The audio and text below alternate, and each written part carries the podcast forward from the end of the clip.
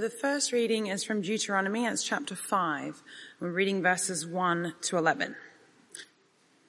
And Moses summoned all Israel and said, Hear Israel, the decrees and the laws I declare in your hearing today. Learn them and be sure to follow them.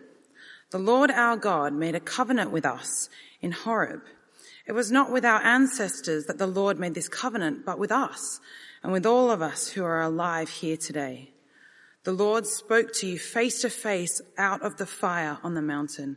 At that time I stood between the Lord and you to declare to you the word of the Lord because you were afraid of the fire and did not go up to the mountain. And he said, I am the Lord your God who brought you out of Egypt, out of the land of slavery. You shall not have any other gods before me. You shall not make for yourself an image in the form of anything in heaven above or on the earth beneath or in the waters below. You shall not bow down to them or worship them. For I, the Lord your God, am a jealous God, punishing the children for the sin of the parents to the third and fourth generation of those who hate me, but showing love to a thousand generations for those who love me and keep my commandments. You shall not misuse the name of the Lord your God for the Lord will hold anyone guiltless who misuses his name. Colossians 1 starting at verse 15. The Son is the image of the invisible God, the firstborn over all creation. For in him all things were created, things in heaven and on earth, visible and invisible whether thrones or powers or rulers or authorities, all things have been created through him and for him. He is before all things, and in him all things hold together. And he is the head of the body, the church. He is the beginning and the firstborn from among the dead, so that in everything he might have the supremacy. For God was pleased to have all his fullness dwell in him and through him to reconcile to himself all things, whether things on earth or things in heaven, by making peace through his blood shed on the cross. Once you were alienated from God and were enemies in your minds because of your evil behavior.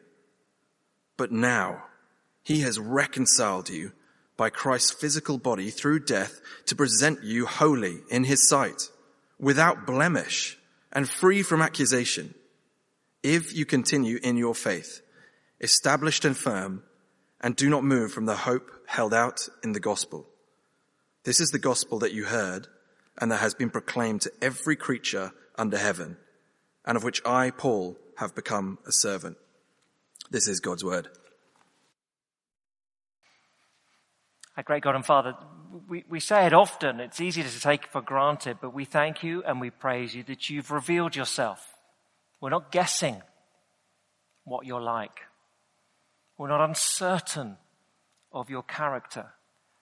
You have revealed yourself and you address us now in your words. Father, would we respond rightly? Would we worship you, respond to you as you've revealed yourself? Would we do so? For that brings honor to you. It also is good for us. It's truth. Father, please be amongst us so we respond rightly to your revelation of yourself. We pray in Jesus' name. Amen. Now, um, I don't know about you. How do you, um, how do you take your burger? How do you take your burger these days? Um, there's uh, lots of different ways, obviously. Uh, so at the weekend, my family and I, we, we went to Five Guys for a, a crazily overpriced burger. Um, but you don't do it very often. But of course, uh, they, like many other places, you know, okay, your, choice of six things, I know that one. Uh, and then, uh, which of these 15 toppings do you like? Oh, I don't know. Yeah, uh, yes, jalapenos, yes, you know, sauce, yes, uh, yes, pick, pickles, mm. um, but barbecue sauce, mm, no, that one, that one. And you take your pick, and uh, mushrooms, mm, uh, and whatever. It's got quite a lot of variety, and uh, there's a queue backs up behind you, and that's probably why they charge you ten times uh, what the burger probably costs. But it's good, and it's tasty. But um, you know, a bit of variety. How do you take your burger? How do you take your God? Because that is the way that lots of people think.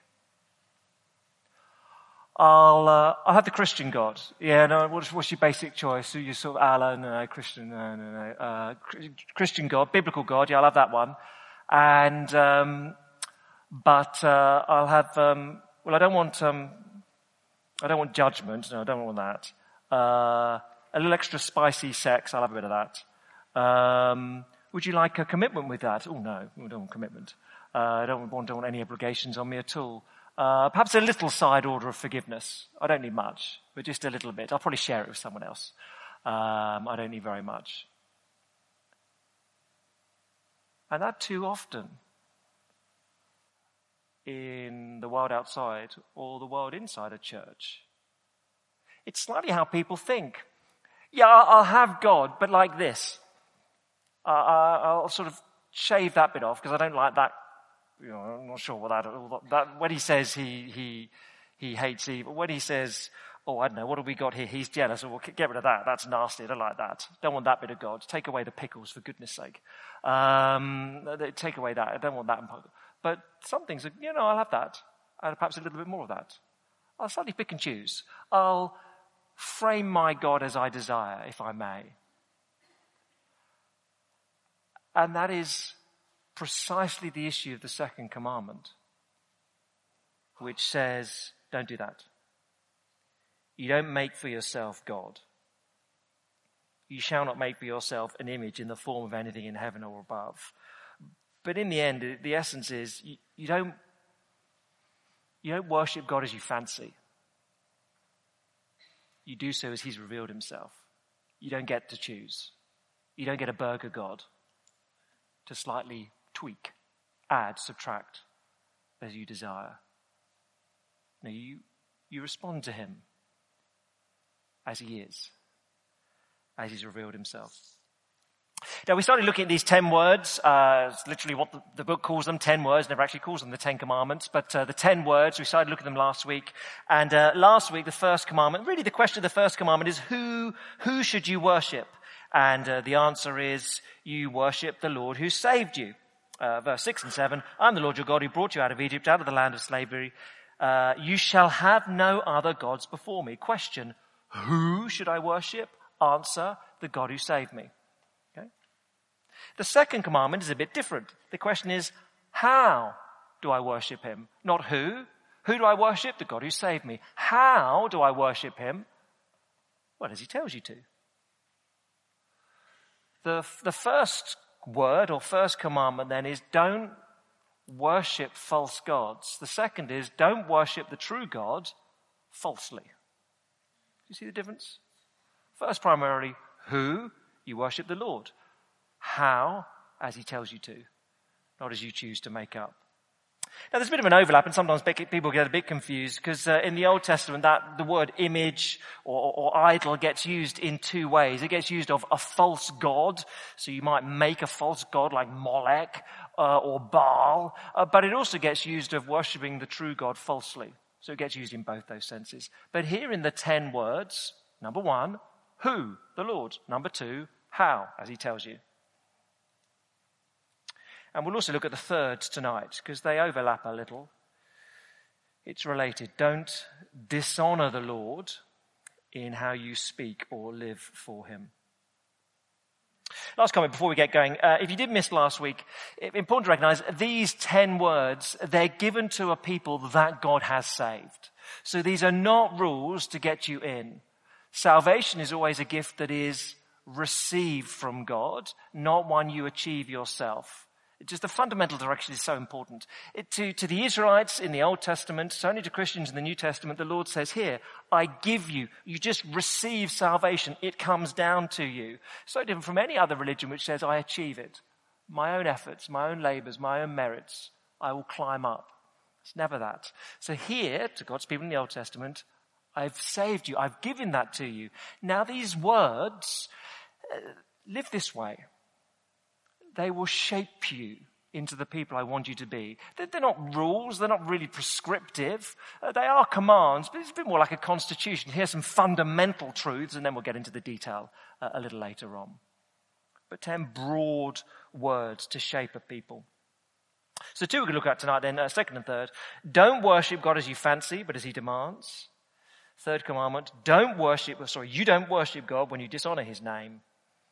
And then at the end, we'll say, look, you worship Jesus rightly by living for him. So second commandment then, don't worship God as you fancy, but as he demands. And we'll break it down a little bit. Don't make an image, don't worship an image, uh, and then the reason that's given. Let's read it again, the, uh, this second word. Verse 8. You shall not make for yourself an image in the form of anything in heaven above or on the earth beneath or in the waters below. You shall not bow down to them or worship them. Don't make, don't bow down. Here's the reason. For I, the Lord your God, am a jealous God, punishing the children for the sin of the parents to the third and fourth generation of those who hate me, but showing love to a thousand generations of those who love me and keep my commandments. Don't make, don't bow down, and there's the reason. Don't make then. Don't make for yourself an image. Now it's worth observing in the culture of the time, so uh, uh, in the ancient Near Eastern setting, people used to make idols, images all the time of their gods. They weren't just purely uh, aesthetic, or, or, or they viewed them in some way as a mediator. So they're making a, carving a wooden image of Dagon, the god Dagon, the false god Dagon. And they're thinking it's a bit like a telephone. I want to speak to Dagon, so I'll go and speak to the idol, the, the image I've made, uh, and that'll get me there. Or a bit like an ambassador. I'd like to speak to the French president, boof, um, but uh, I can't speak to him, ooh la la. Uh, he's too aloof but I maybe can go through his ambassador. That's sort of what an idol is in, in that context, a, a mediator. That's how people assumed in the culture of the time. To which the Lord says, no, no, no, no, no. I have one mediator at the moment, that's Moses. The ultimate one is going to be Jesus. So don't make anything that you think is going to get you there. Now question, obvious question people always ask. Does that mean that God is anti-art? Don't make for yourself an image of anything in heaven above. It's got anti-art. That would be a bit disappointing for uh, many of us here. The truth is, of course, if, uh, by, if you take it super literally, any photographs you've taken of any human being on your phone, you've broken the second commandment, because that is an image. And tangentially, of course, that is how Muslim scholars take it. If you're a strict Muslim, you don't take any photos, and there's no artwork, which is why mosques will never have anything but sort of geometric patterns, etc., etc. Is that what God meant? No. You knew I was going to say no. No. For some obvious reasons, you have to say that. One, because certainly in the book of Exodus, straight after giving these commandments, he says, all right, I want you to build for me a tabernacle. And in the tabernacle, can you carve some really beautiful angels out of gold? And not carve them, make them out of gold. And um, I need you to, to weave uh, patterns of all sorts of plants and things into the tabernacle and, and pictures of angels. We, we want them on the side of the tabernacle as well. So if God is anti-art, he breaks it within about half an hour. Um, so that sort of doesn't make sense. And of course, the setting here is important. Don't make in order to worship, is the logic. Verse 9 follows verse 8. You don't make an image in order to worship something, to bow down. Don't make something as a as something you think will get you to God, a sort of mediator between you and God. Don't do that. Okay? Don't make. And then verse 9, don't worship. That is the primary issue here. You shall not bow down to them or worship them. Of course, classic example in the Bible is, um, is in the book of Exodus when Aaron makes a golden calf. And you may know the setting. Moses, uh, so uh, the, the, the, Lord issues the ten words in the book of Exodus to the people, and they go, ah, we can't listen to you anymore. It's just too overpowering. Uh, Moses, can you come and mediate? And uh, so Moses is up the mountain speaking to the Lord. They all get a little bored and say, oh, Moses is taking his time, and they make a golden calf. So it goes a bit um, Here's the account in Exodus 32. So all the people took off their earrings and brought them to Aaron. He took what they handed him and made it into an idol, an image, cast in the shape of a calf, fashioning it with a tool. Then they said, These are your gods, Israel, who brought you up out of Egypt. When Aaron saw this, he built an altar in front of the calf and announced, Tomorrow there'll be a festival to the Lord. Now leave that up for a moment. You see, that's not the first commandment because they're not worshipping another God. They still think they're worshipping the Lord, the one who's brought them out of slavery in Egypt. They even say, oh, let's have a festival to the Lord. But they worship him by bowing down to a golden calf. It's the classic example of breaking the second commandment uh, in the Bible. It's the worship of the true God by false means. Thanks, Dave. Now, what's wrong with that? Well, just a little moment's reflection will show you all sorts of things that are wrong with that. As soon as you make an image or idol of God, it diminishes Him. You're sort of seeking to control Him. And in the end, I think you end up worshipping yourself. Let me just, just a couple of sentences on those. As soon as you make an image, you diminish Him. As soon as you carve anything, suddenly physically, look, imagine I decided physically, this is the Lord. Well, you say that's ridiculous. It's a panda. I know it's a panda. It's the only thing I could find quickly before the service.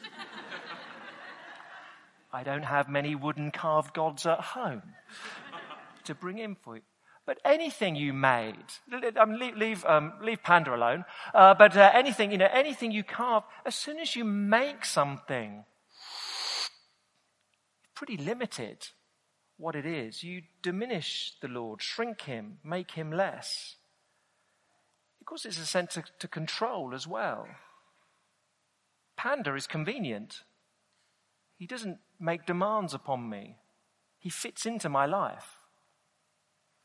In the end, most idols end up looking like this. Doesn't really work, but it's a mirror. They end up looking like you. Because everyone makes a God that suits them, that fits them. You end up a bit like back to your burger God. I'll pick and choose, pick and choose, pick and choose. And any idol in the end comes a bit like you.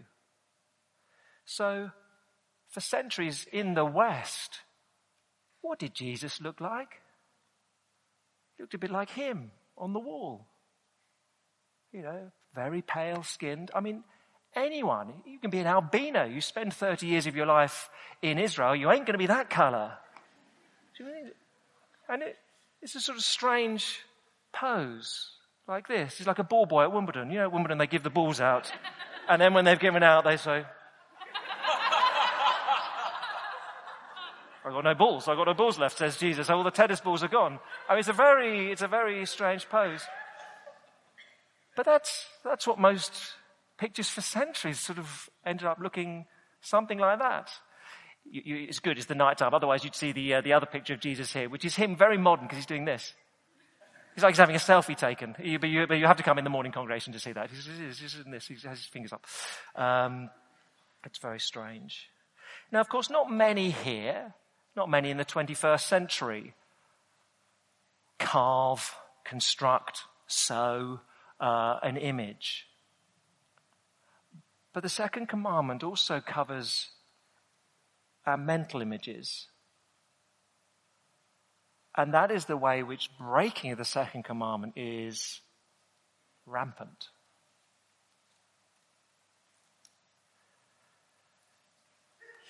So I had um, saw a vicar. Uh, uh, some reason I had to go to his church last week, and he, of course, we did the course of the conversation coming from very different positions. He said, I, I can't, I can't believe in any God who condemns people for eternity. I can't, I can't believe that. Okay, well, there, straight away, you've just broken the second commandment. You're saying, I'll accept some things about God, but the fact that His justice means that not everyone gets into heaven, some are shut out in hell, that, that I, just, I can't, can't deal with it. Well, you've just created an idol. You've projected yourself and said, Well, I, would like my God to be a bit more like how I think, please. Whenever anyone declares, you know, I, I like to think of God as then you've made an idol. You've diminished him. You've, you've sought to control him. You've projected yourself very commonly. And so someone will say, Do you know, I, I, I can't believe in a God who wants me to stay married when I'm not happy in my marriage. I believe in a God who wants me to be happy and leave. Oh, well, that's convenient for you. I can't believe in a God who would say, I shouldn't at the moment have sexual intimacy with someone. I believe in a God who wants me to explore. Well, how very convenient for you. And people do that all the time. Isn't it funny how they end up looking just like you? I can't believe in a God who would say, not everyone goes to heaven. I, I, I want a God who shuts some people out, the really nasty people, but, it, but lets lots of people in. Oh, see, that's convenient. You, you want a God who has precisely the same values as you, who likes the same people as you, and dislikes the same people as you. You want you. You just held up a mirror and said, I want God to be me. That's making an image or an idol. Don't make for yourself an image. Don't bow down or worship them. In the end, much of it is just self adoration, self worship. There's the reason given. What do you make of that? Verse 9. For, because you shall not bow down to them or worship them. For I, the Lord your God, am a jealous God. Pause on that. Jealous. Jealous for you, not jealous of you. Actually, the word most commonly in the Old Testament gets translated zealous, which probably has a slightly less pejorative meaning in the 21st century. Zeal can be good or bad uh, and jealousy can be good or bad. It's appropriate to be jealous of your children's safety. I am zealous or jealous that my children, you know, are, are not just when on a school field trip, are allowed to wander out in the night and go and get drunk. I'm zealous for their safety. Well, that's good. Of course, there's bad zeal, but good zeal. But the Lord here is, He's zealous for our good. What else did it say? I, the Lord your God, am jealous, zealous God. Oh, punishing the children for the sins of the parents to the third and fourth generation of those who hate me. Now, we need to be clear on that. That's not saying it's automatic. And it's not saying that automatically if a parent does something, their children will do something wrong and their grandchildren will. Two reasons you can't read that, particularly Ezekiel 18, that the Lord says explicitly that that is not the case. Ezekiel 18, 14 to 18, he says, no, no, no, everyone is, no one, no one is punished for the sins of their fathers. No one is. You stand on your own. Also, of course, you'd have to say here, it, it is those who hate me, says the Lord. So there's nothing to do, it's only those who hate me, reject me, are punished. So what, what does he mean? Well, I think it's simply that Sin is generational. If you have a father who is a criminal, that will have an impact upon the children and the grandchildren. It just will. If you have a father who loves Jesus and models that to his children, that'll filter down to the grandchildren. If you have a father who hates any idea of the Bible, that'll filter down and filter down. I think that's what he means. But in the end, it's everyone stands on their own two feet before the Lord. And what do you think of hate? So if you make an idol, you're hating me. Again, feels, feels a bit strong, doesn't it? And you'd perhaps think of it in these terms. There's a man and a woman and they've been dating for a while. And uh, they get on reasonably well, so it seems. And the man says to the woman, will you marry me? And she says, well, maybe. I'll tell you what. If you lose three stone, and if you dye your hair a different color, and if you go to the dentist and uh, sort your teeth out, get them whitened, if don't like them, and you'll have to change your accent because uh, I don't like it. Uh, it's a bit guttural for my mind. And you have to get a new job. In fact, can you retrain to be a vet? Because I always fancy marrying a vet. And uh, can you, um, can you agree you'd never see your family again? Because to be honest with you, I think they're all ghastly. If you do all of those things, then I'll marry you. Yes, I will. I will. Now, how does he feel about that? He might be thinking, mm, do you like me? Because you're sort of just saying, I've got to change everything physically and, and, and career, and, and you don't. Mm, I don't know how this is going. You don't seem to have a sort of deep seated affection for me in any sense. In fact, you kind of dislike everything about me. And that's the point here. He's saying, yeah, I, worship the Lord, but that's got to change and that's got to change and that's got to change. I need more of that and less of that. And can I just reconstruct you a little bit? The Lord says, that's not love for me. That is, you don't like me as I am and you want everything to change. Well, no.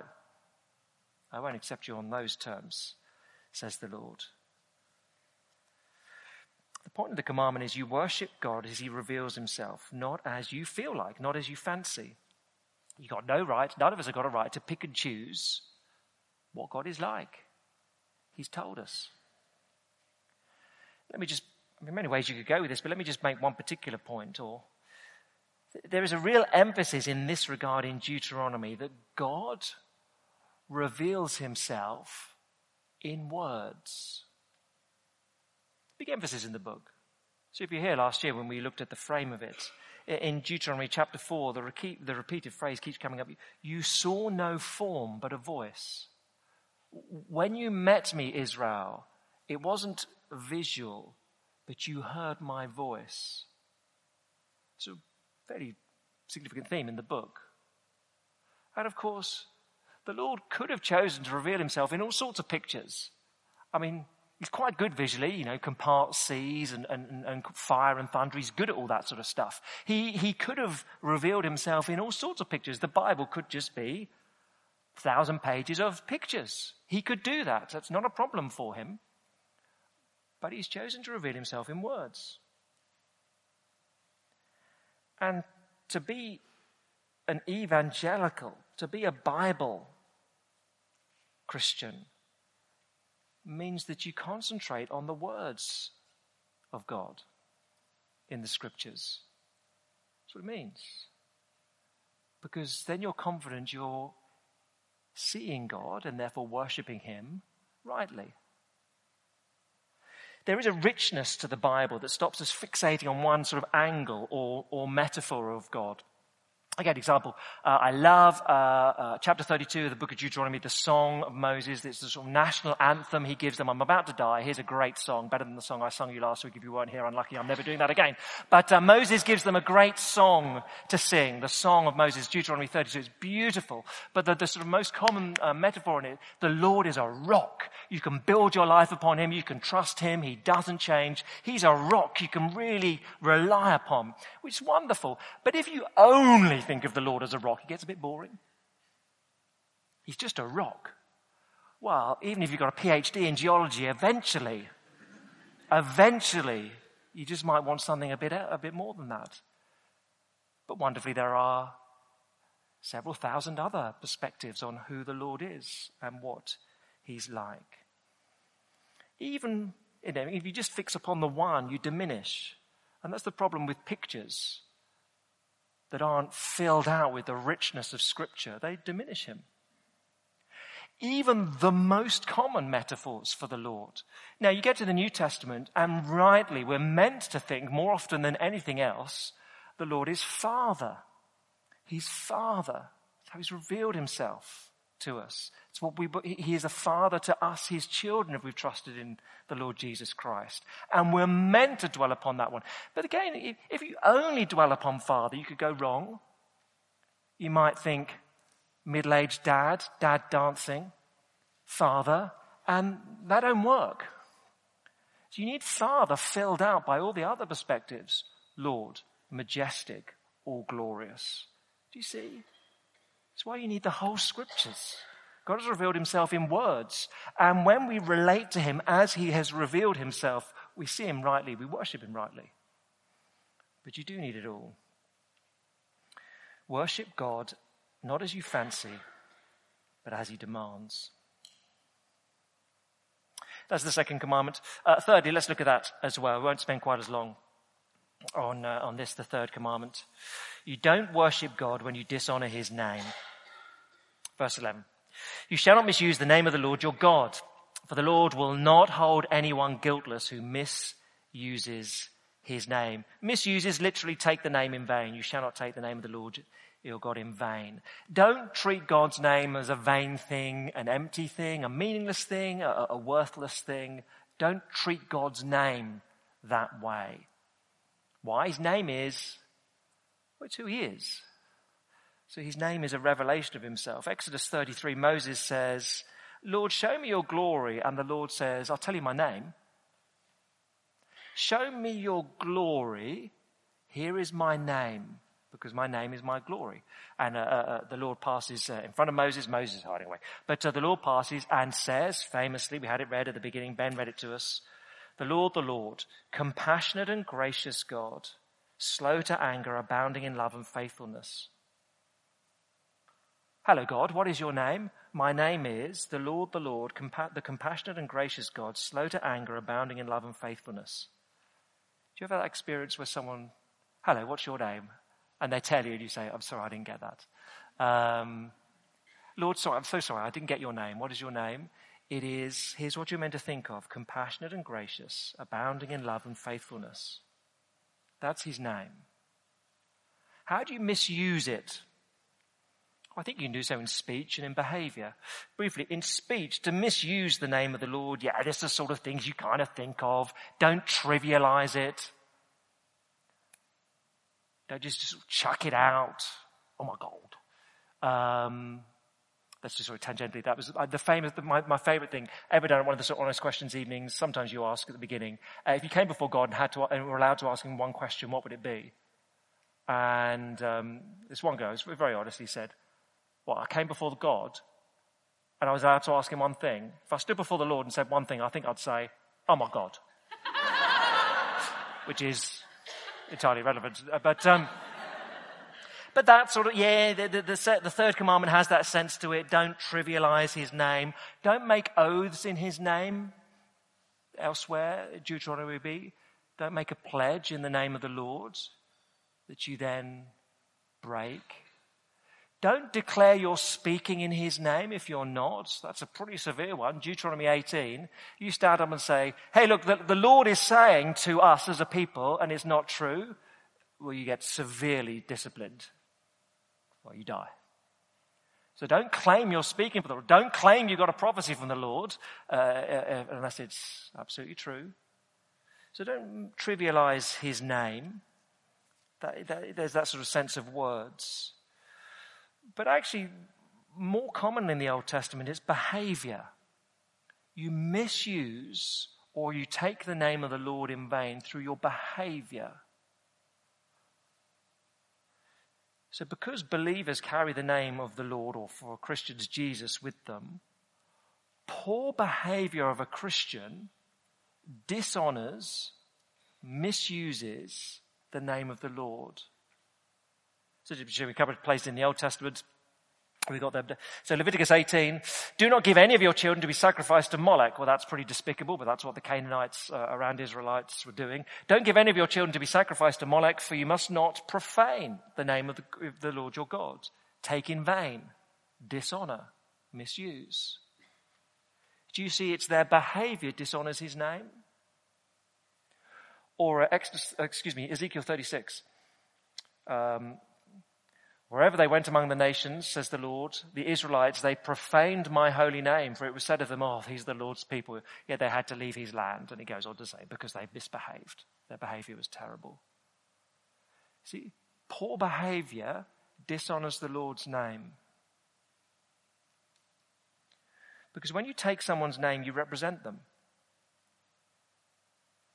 Okay, we had a little letter home from uh, not, not just our family, the whole, uh, everyone at school.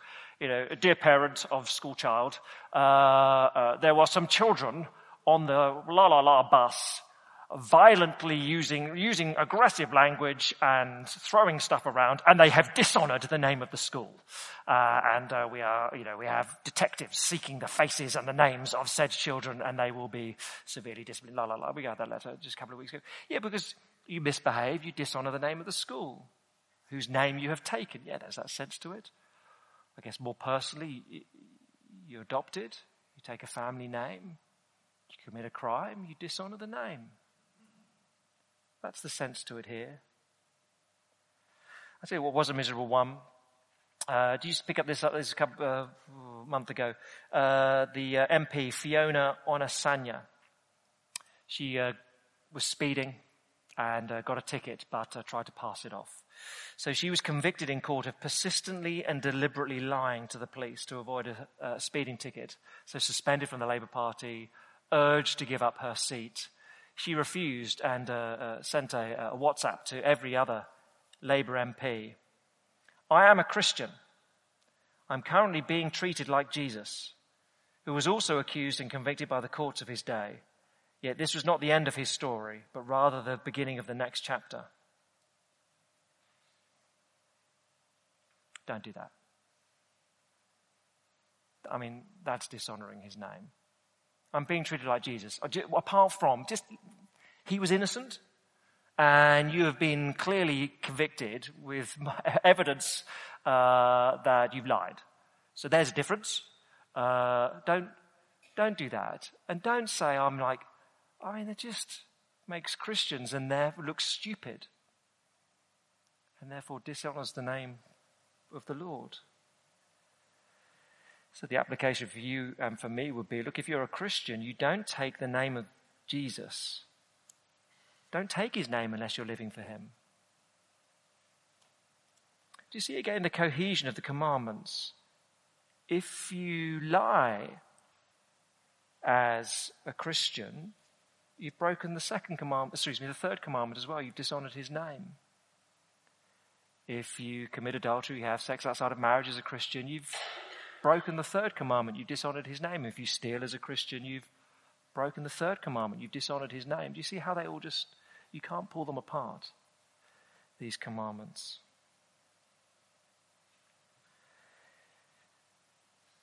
So if you dishonor his name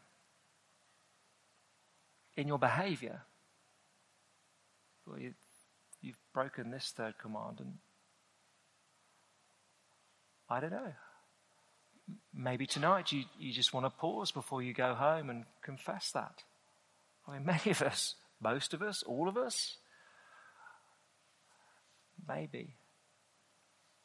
But certainly, if you're conscious of doing that at the moment, living in a way which is clearly contrary to what Jesus wants, and bringing dishonor to Him,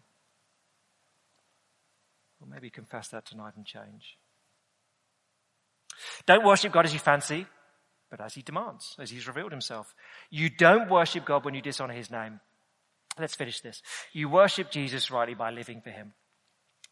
Second command, then, you shall not make for yourself an image in the form of anything in heaven above or on the earth beneath. But of course, God has made an image of himself. He did so in Genesis chapter 1.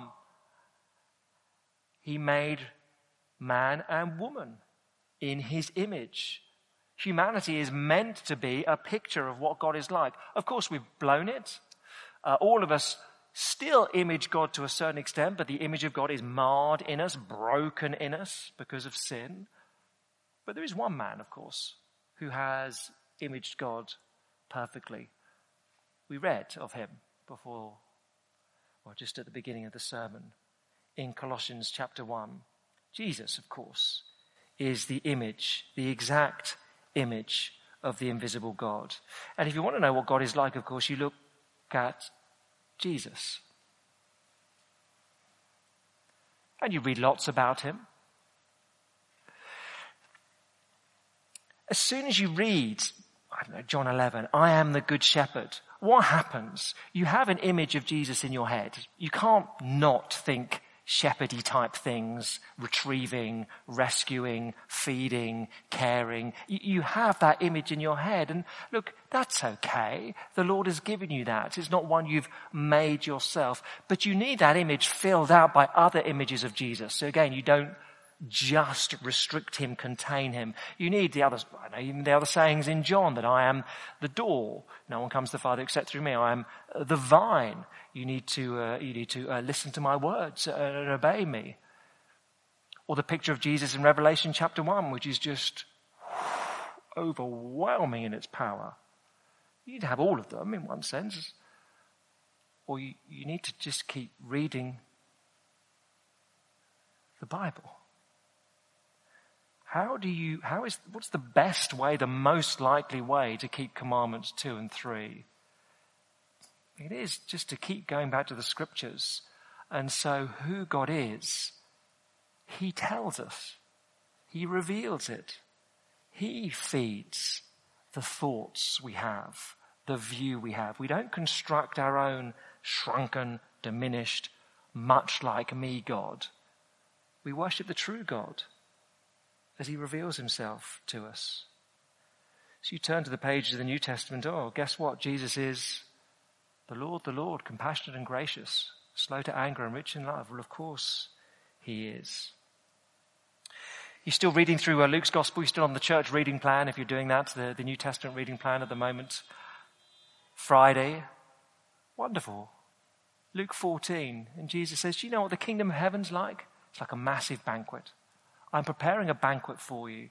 So you, you find yourself thinking, oh, I, I, don't know. I don't know if I want to obey the commandments of Jesus. I don't sure, because um, I think sometimes he's de- denying me some fun and he's mean spirited and, and, he's restrictive and, and, and, wants to hold me back. And then, then you read Luke 14 and say, no, no, he's a God who is generous, who gives, who's preparing a feast. He's not one who holds back. You see? How do you keep these commandments? You turn back to look at the image of God, the image of the invisible God. You keep turning back to look at Jesus. And as you see who he is, you not only worship the right God rightly, but you think, yeah, I want to obey him. You know, I see. Even the stuff I wasn't so certain about at first, I see him. It's very wonderful. You see him as he is. And then you'll honor his name in your life. Let's pray together.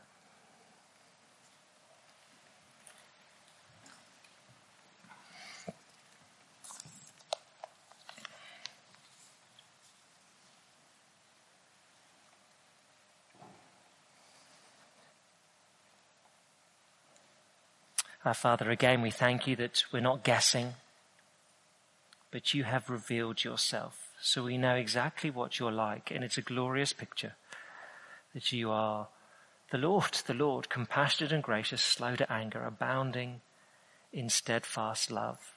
Yes, you're jealous, you're zealous for our obedience because it is for our good. Father, we confess we so readily want to shrink you diminish you, belittle you by making you into gods in our own images, projecting ourselves. Father, we confess that too often we dishonor your name in the way we live. Our behavior is not making people say, look at their God. Jesus must be wonderful. We thank you that you're compassionate and gracious. Father, help us as we turn to Jesus, as we turn to the image of the invisible God and look upon him, would we be conformed to become more like him? Would we see him truly, worship him truly, live for him obediently, we pray. We ask it in his name. Amen.